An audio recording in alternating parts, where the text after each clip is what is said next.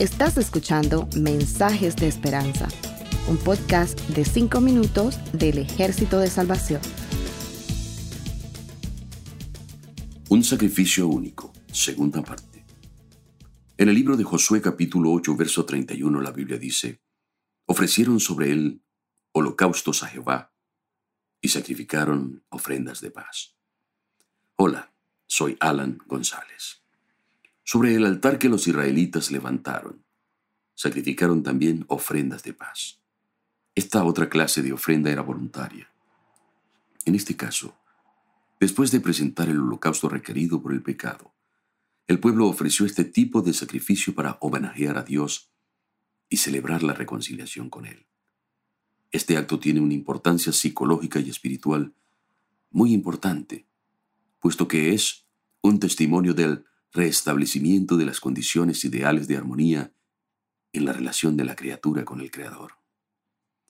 Creo que el tiempo posterior al proceso de reconciliación con Dios es el más difícil en el camino que conduce a experimentar la paz interior y la comunión plena con Él. Es aquí donde casi siempre fallamos. La razón, el remordimiento de conciencia. Después de cometer cualquier acción que consideramos reprobable, quedamos con un pesar interno que nos perturba. Entonces pueden generarse sentimientos de culpa, que son la causa de muchos padecimientos físicos y psicológicos a los que no hallamos explicación lógica y que en ciertos casos se vuelven crónicos. Para todo creyente comprometido en una relación seria con Dios, esto es particularmente cierto. Nos sentimos desconcertados al saber que algo anda mal en nuestra conexión con el Señor, especialmente al entender lo que dicha situación implica y todo lo que está en riesgo. A la culpa le siguen frecuentemente un sentimiento de incomodidad y de indignidad que se apodera de nuestras emociones y nos mantiene permanentemente atados a lo ocurrido en el pasado. La Biblia dice, mirad bien, no sea que alguno deje de alcanzar la gracia de Dios, que brotando alguna raíz de amargura os estorbe, y por ella muchos sean contaminados. Para la gran mayoría de nosotros es difícil perdonar una ofensa sin que queden secuelas en la relación, es decir, algún tipo de resentimiento.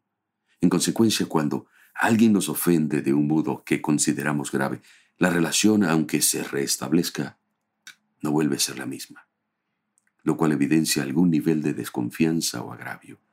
En ocasiones esos sentimientos se prolongan por mucho tiempo y nos sumergen en la infelicidad y amargura. Aunque hayamos hecho las paces, no tenemos paz.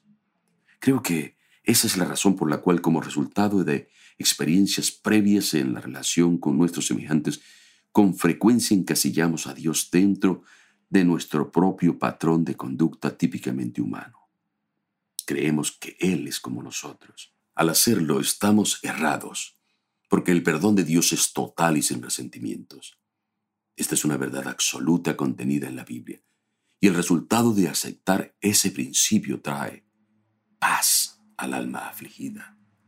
Dios ha hecho un pacto que es válido para todo aquel que se arrepiente. Nunca más me acordaré de sus pecados y maldades. Y cuando estos han sido perdonados, ya no hace falta otro sacrificio por el pecado. Muchas heridas del pasado no sanan ni sanarán, a menos que en un acto de fe aceptemos que Dios perdona de forma total y sin resentimiento. No importa cuán miserables podamos sentirnos. Esta es una verdad que, cuando la descubrimos, tiene poder para transformar nuestra vida mediante aquellas ofrendas de paz. Los israelitas no solo reconocieron y aceptaron la buena voluntad de Dios, sino que se liberaron de la carga que representaba la culpa y el remordimiento. El Señor ya no los condenaba, entonces no había razón para temer y vivir avergonzados. ¿Tienes tú la paz de Dios? Si respondes no, búscala hoy, pídela y Él te la dará. Jesús dijo, Vengan a mí los que están trabajados y cargados, que yo los haré descansar. Gracias por escucharnos. Para conocer más sobre nuestros programas, por favor visita salvationarmysoundcast.org. Dios te bendiga.